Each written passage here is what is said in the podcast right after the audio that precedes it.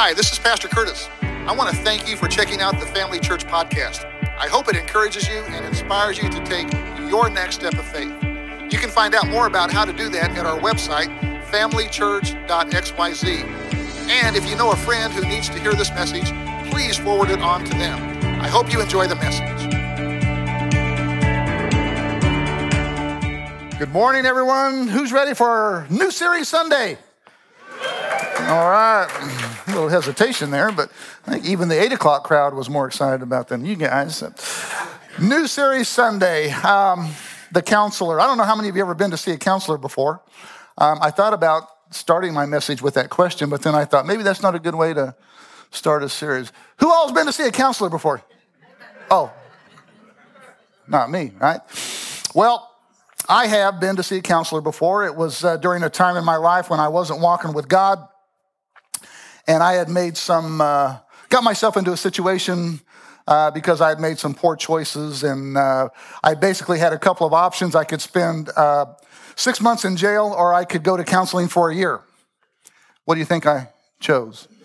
Yeah, I said, sign me up for the counseling. So I go to my first counseling session, and, and I'm thinking that this guy is going to uh, kind of give me a pathway, you know, give me some answers for how to kind of get some things straightened out in my life. But imagine my surprise when uh, he didn't give me any answers at all. In fact, uh, at some point, I began to think, you know, this guy's just asking me a bunch of questions. I said, You're supposed to be giving me answers, and he's asking me questions right? And, and not, not just, you know, like yes and no questions, but those really open-ended questions that you had to kind of think about and give, you know, paragraph answers to. And I really, I, at one point, I thought, now, wait a minute, this, this isn't how this is supposed to work. Aren't you supposed to be giving me the answers? Aren't you supposed to be telling me, you know, what to do here? So, what I didn't realize at the time was, and if you've ever been to counseling or worked with a life coach, you know that oftentimes the best way to find truth and direction is on the other side of a good question. All right? Now, in my case, uh, these counseling sessions took place right after I had come back to the Lord. I had surrendered my life to the Lord. I was going to church. I was reading my Bible. I was surrounding myself with people who were encouraging me and holding me accountable in my relationship with God. And, and God really honored that in, in a big way because once I surrendered my heart to God and started doing the things that would draw me close to Him, um, the, the counselor that I was seeing actually actually kind of took note of that. In fact, there, I, would, I would witness to my counselor. I'd go in and talk with him and kind of witness to him a little bit about you know what God was doing in my life. And the, the change was evident so real to him, I guess, that uh, after two months of counseling, he called my probation officer and said I didn't have to go to counseling anymore. That's a miracle. That's a miracle right there. He, he, was, he saw the change in my life and really felt like, you know what? I, I think that I've helped him as much as I can. Now, did the counselor help me? Absolutely. Absolutely, he helped me. But who helped me more was the wonderful counselor, the wonderful counselor. And I come up with that title. I actually stole that from the prophet Isaiah. That's a title for Jesus that we usually don't see except during the holidays. It's found in Isaiah chapter 9, verse 6. So let's read it. He says, For to us, he's talking about Jesus here, for to us a child is born, to us a son is given, and the government shall be upon his shoulder, and his name shall be called Wonderful Counselor, not just counselor, wonderful counselor, mighty God, everlasting Father, Prince of Peace. And one of the things that made Jesus such a wonderful counselor was how he always seemed to ask the right questions. It's been said that good leaders ask great questions, but great leaders ask the right questions. The next time you're reading through the Gospels, I challenge you to do this. When you're reading through Matthew, Mark, Luke, and John, take note of how many times Jesus asked questions. Because I think it's a little enlightening. You might surprise you. One source I read this past week said that, and this is really interesting, during his life and ministry, Jesus asked, Jesus was asked 183 questions. All right? Jesus was asked 183 questions, of which he only answered three. Which I, again, I think that's kind of interesting. He's asked 183 questions. He only directly answered three. But he himself asked over 300 questions, 307 questions to be exact. So my theory is most of those 307 questions that Jesus asked was in response to some of the questions that were being asked of him. Because any good counselor, like any good counselor, Jesus answered questions with the question of his own. So asking questions was a huge part of Jesus' life and teachings. And so over the next few weeks, we're going to look at some important questions that Jesus asked and then let him, by the power of his Holy Spirit, be our counselor. And if you're here this morning and happen to be going through a particularly difficult time, you came on the right day because the first question that we're going to look at in this new series is this right here. Why are you so afraid? Why are you so afraid? Then next week, the Lord willing, will speak to those who have like an ongoing challenge, maybe a habit that you can't break, maybe a physical problem that you can't overcome. Jesus asked a question that on the surface seems obvious, but when you dig underneath the surface, it's really a profound question. And the question is this Do you want to be well? Do you want to be well? Then, week three, which is Vision Sunday, we'll be looking at the question Do you believe I can do this? Do you believe I can do this? And then we'll conclude the series on Easter weekend when we'll address one of the biggest challenges, I believe, in the modern church today, and yet one of the least talked about subjects. For those who have spiritual doubts, we're going to see Jesus ask the question, Why do you doubt? Why do you doubt? So, to begin our series this morning, I want to give the context for this first question Why are you so afraid? It's found in Mark chapter 4, and here's a little bit of the backstory. Jesus had been teaching by the Sea of Galilee, and when he got done teaching, he and the disciples got into a boat and set sail for the other side. On this particular day, when he finished teaching, he gets in there and he instructs his disciples. He says, Come on, guys, let's get into the boat. We need to go to the other side. And Mark tells us what happened in Mark 4, verse 35. That day when evening came, Jesus said to his disciples, Let's go over to the other side. Now, the Sea of Galilee was really, it really wasn't a, a, sea, it was like a large lake. It was about 13 miles long and about eight miles wide. So, probably the minimum distance that they would have been traveling would have been, uh, well, you know, say eight miles from, from here to Baldwin, maybe something like that. But on water, rowing against the wind. So they had a pretty daunting task ahead of them. Verse 36, Mark 4. Leaving the crowd behind, they took him along just as he was in the boat there were also other boats with him. That's an important point to note. When Jesus and his disciples got into the boat to go, there were other people that had boats that also did the same thing. Verse 37, this is where the story gets really interesting.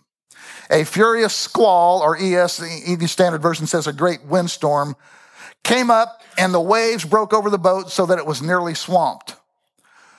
So, in trying to capture a sense of the fear that, that must have gripped the disciples at this moment, see, I've never been on a sinking boat before, but I got to thinking probably the closest I've come to, I mean, really being afraid for my life was on a flight one time when we hit some turbulence. Anyone ever been on a flight where you hit, I mean, not just a little turbulence, but like a lot of turbulence? I mean, that, that can be kind of a scary thing, right? Isn't it interesting how, you know, fear can be this tremendous motivator? People who hadn't prayed in years all of a sudden feel called to pray, right? When they feel like something like that might be threatening them. So, so there's, there was this paralyzing fear among the disciples because they think they're going to sink. In verse 38, Mark 4, but he was in the stern sleeping on a cushion. Hold on, time out. Jesus was in the boat, there's a storm going on, and he's sleeping on a cushion at the back of the boat. Does anyone else find that a little odd? Even, even a little bit humorous, right? The disciples woke him up and said to him, Teacher, don't you care if we drown? Now, here's the thing. I know it says that Jesus was sleeping, and I'm not, and I'm, I'm not trying to discount the, the Bible here, but honestly, I don't think Jesus was sleeping at all. I think he was doing one of those things where it's like, And I think he's having this conversation with the Father. Hey, let's see, let's see how they respond to this. Especially Peter. I want to see what Peter's going to do in this. Really, I, I don't know that Jesus was asleep at all. Either way, he got up in verse 39. He got up, rebuked the wind, and said to the waves, Quiet, be still. Then the wind died down and was completely calm. He said to his disciples, verse 40, and here's our question say it with me. Why are you so afraid? One more time. Why are you so afraid? Come on, guys, I, am in the boat with you. How, how come you're so afraid? haven't you seen some of the things I've done? Why are you freaking out about this? And then he says this Do you still have no faith? Verse 41, Mark 4, they were terrified and they asked each other, Who is this? Even the wind and the waves obey him. Why are you so afraid? Why are you so afraid? Sea of Galilee is about 680 feet below sea level. So it's surrounded on all sides by mountains, which, according to meteorologists, makes this a prime area for just storms that blow up out of nowhere, suddenly and quickly. And that's seemingly what happened here. You know, how the, these storms just kind of come up out of nowhere, kind of like in Kansas, right? Kind of like how, where we live in Kansas. Uh, what, what, what, what happened yesterday? Wind chill was seven degrees. Really? Sue and I are out running errands, and I said, This is unacceptable. this, this is just unacceptable. And, and, I, and I told God, I take back everything I said about the snowbirds. I get it now why people go to Florida or South Texas or Arizona because this is ridiculous. I mean, you, you can go to work and it's 61 and you come home and it's 21 and sleeting. That's kind of how some of these storms are. I mean, out of nowhere. And here's, the, here's one of the lessons that we learn from this story, and it's this right here. The size of the storm is usually not as scary as the surprise of the storm. Isn't that true? I mean, sometimes, yeah, it can be a big storm, but usually it's not the size of it. It's like it just kind of came out of nowhere, caught us by surprise. And that, that kind of you know, kind of sucker punches us there. What's ironic, what's ironic is Peter tells us that we shouldn't be surprised at all whenever we face a storm or a fiery trial was the phrase he used. 1 Peter 4, verse 12. Dear friends, don't be surprised at the fiery ordeal or the storm that has come on you to test you as though something strange were happening to you. So you can be going along through life, things are going well, bills are being paid, 401k is doing well, kids are making good grades, Chiefs won the Super Bowl again, and then bam, you go to work Monday morning and find out. I mean, seemingly out of nowhere, you find out your company's downsizing and you're not a part of their plan going forward. Right? Or it could be a situation where maybe your marriage is better than it's ever been. You're sailing along. Your spouse goes to the doctor one day to check something out, and then suddenly you've got horrible news. And you feel like just when you thought things were getting back on track, just out of nowhere, you've got the rug pulled out from under you and you don't know what you're going to do. Or you think your kids are doing well, right? You've been praying and praying and praying. You think they're finally on the right track and then something happens and you find out the truth. And then suddenly, when your child's making bad decisions, it really doesn't matter what else in your life's going on because that kind of consumes you. Doesn't it, parents? When, when your child's not making, doesn't that kind of consume you? And you're in the middle of a storm. What's interesting to me is that church people are usually the best at hiding the storms that they're in. You think about it. The, the times that we should be the most vulnerable are the times that we do just the opposite and we turn inward and we put on masks. And some of you right now, you look totally fine.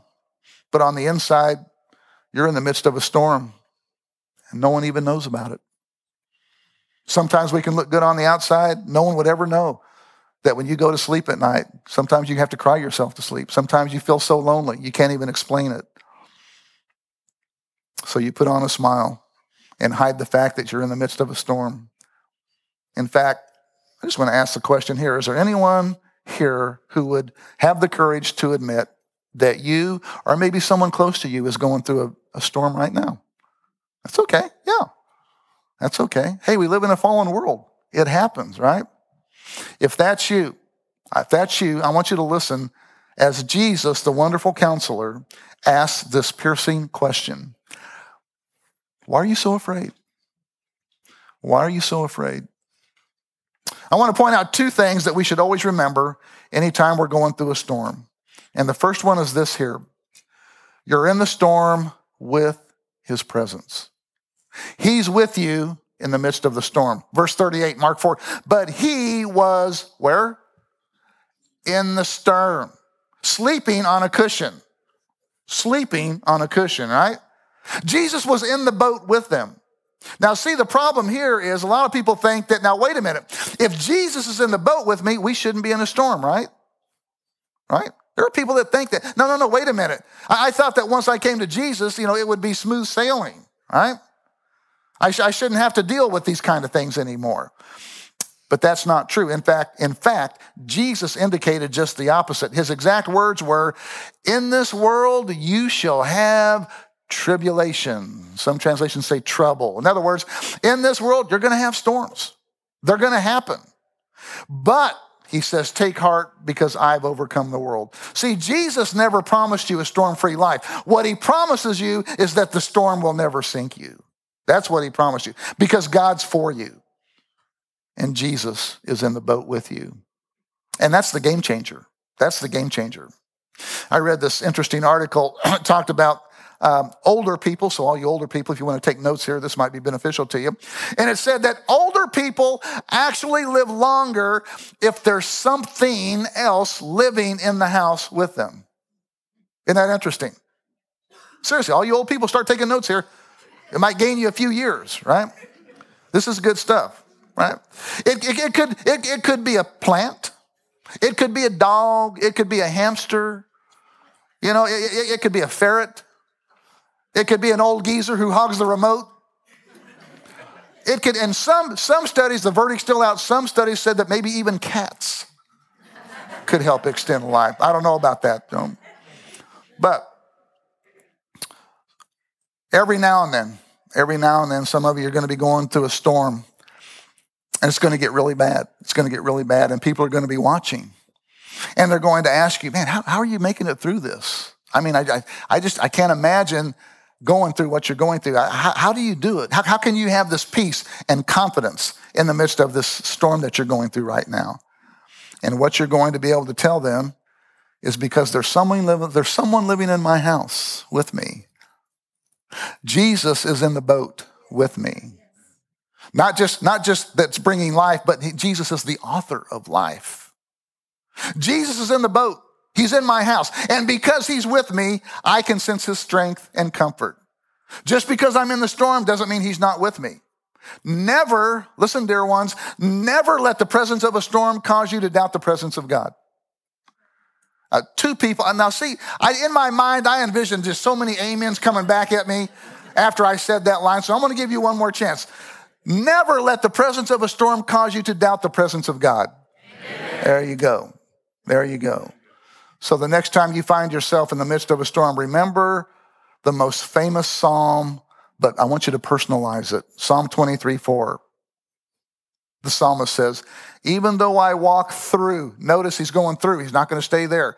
Even though I walk through the valley of the shadow of death, I will fear no evil, for you are with me. He never, he never promised that the storm wouldn't rock you. He promised that the storm wouldn't sink you because he's in your house, because he's in your boat.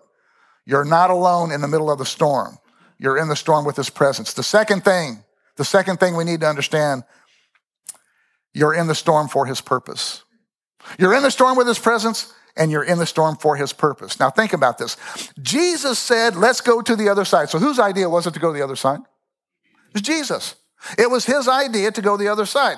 Let's go over to the other side. Now, later we find out why they went to the other side of the lake. It was to minister to a demon possessed man who was cutting on himself and hurting himself. And Jesus, being the Son of God, knew that they would encounter a storm when they went to the other side of the lake. The point being, now watch this, it was Jesus' idea to go across the lake knowing that they would encounter a storm. So, from that line of logic, we can say that they weren't in the storm because they were out of God's will. They were actually in the storm because they were right smack dab in the middle of God's will.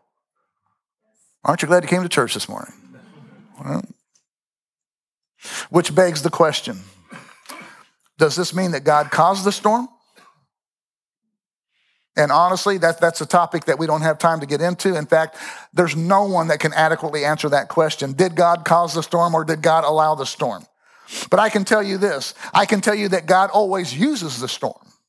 He'll always use the storm to help grow and mature our faith. In fact, this is why James, the brother of Jesus, could say something as powerful as this in James 1, verse 2. Consider it pure joy. In other words, move to the state of worship within your soul. You're so full of joy. Consider it pure joy, my brothers and sisters, whenever you face trials of many kinds. Now, wait a minute, time out. Seriously, that sounds so ridiculous, James. It really does. You rejoice in the midst of storms. Why? Why should we do that, James? Well, he tells us in verse 3 because you know that the testing of your faith, the testing of your faith, some of you right now, guess what? You're in the middle of a test, right? And, and, and, and what's the purpose of, what's the purpose of any test? Any good, why does any good teacher give you a test? To see what you've learned so that you can move to the next level right? And, and that's what God is doing through these storms.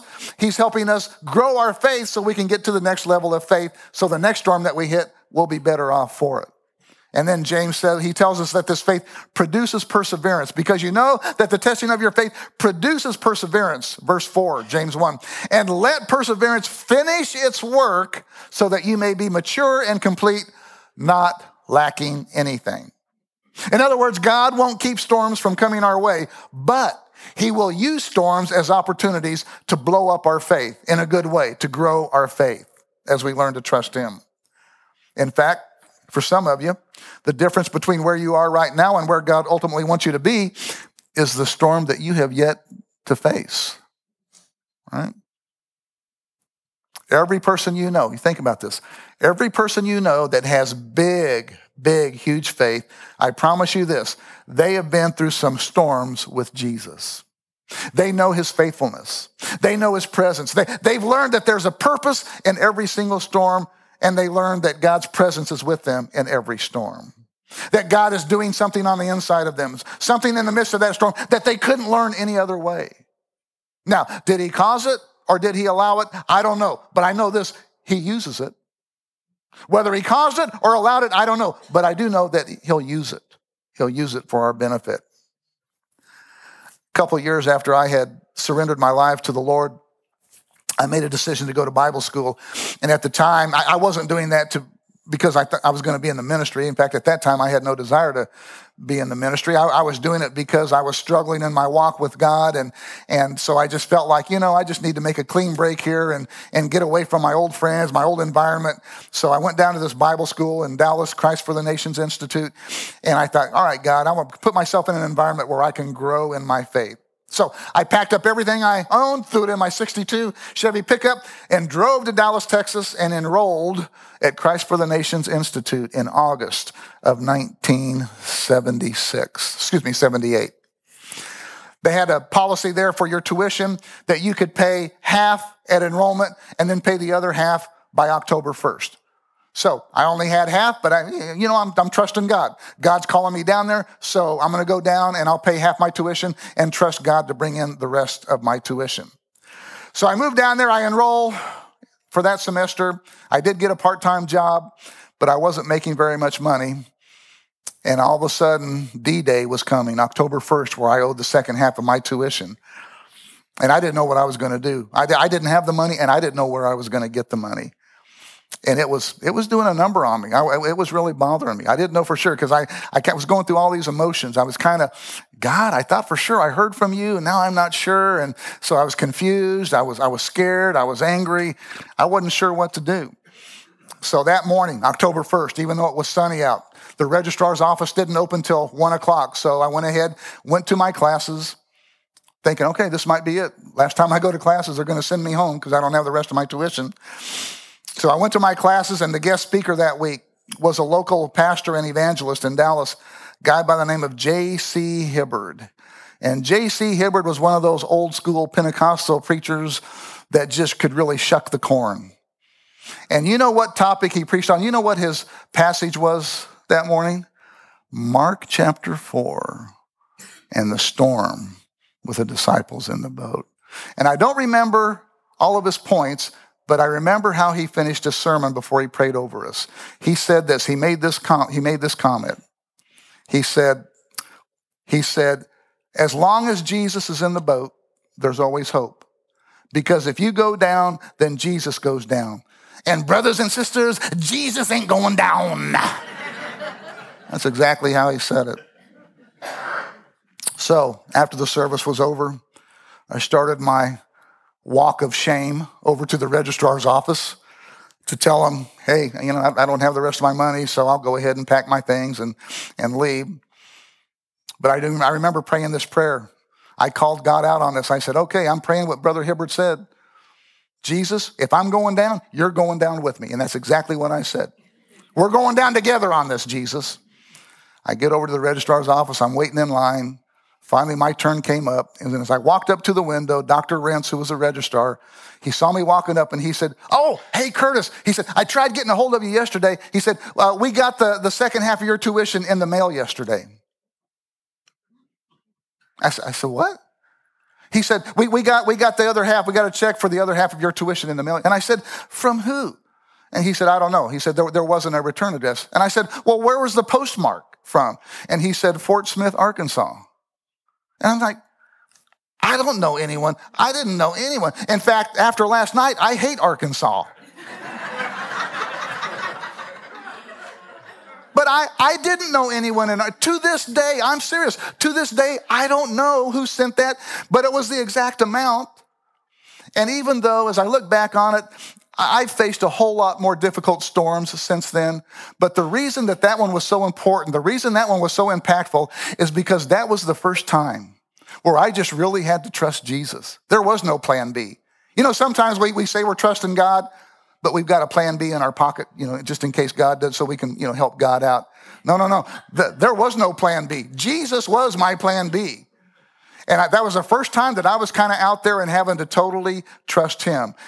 And from that point on, from that point on, I have learned to trust that God, that Jesus is in the boat with me anytime I go through a storm. Now, do I still get scared at times? Absolutely. Absolutely.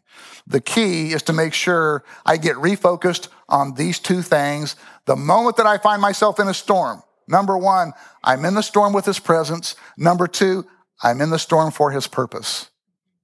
I'm in the storm with his presence. I'm in the storm for his purpose. See, our faith should be in the one who's in the boat. The disciples hadn't got there yet.